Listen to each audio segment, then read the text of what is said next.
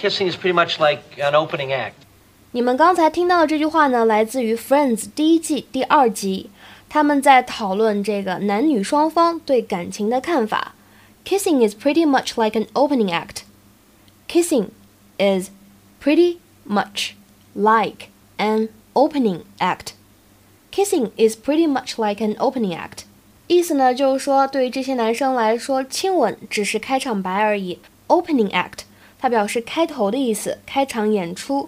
那么在日常生活当中呢，你可以这样来用，比如说后面呢将会有一系列的事情发生，而你现在看到的呢只是一个开头而已，只是刚刚开始而已。这个时候呢，如果你只使用单词 start，就没什么新意了。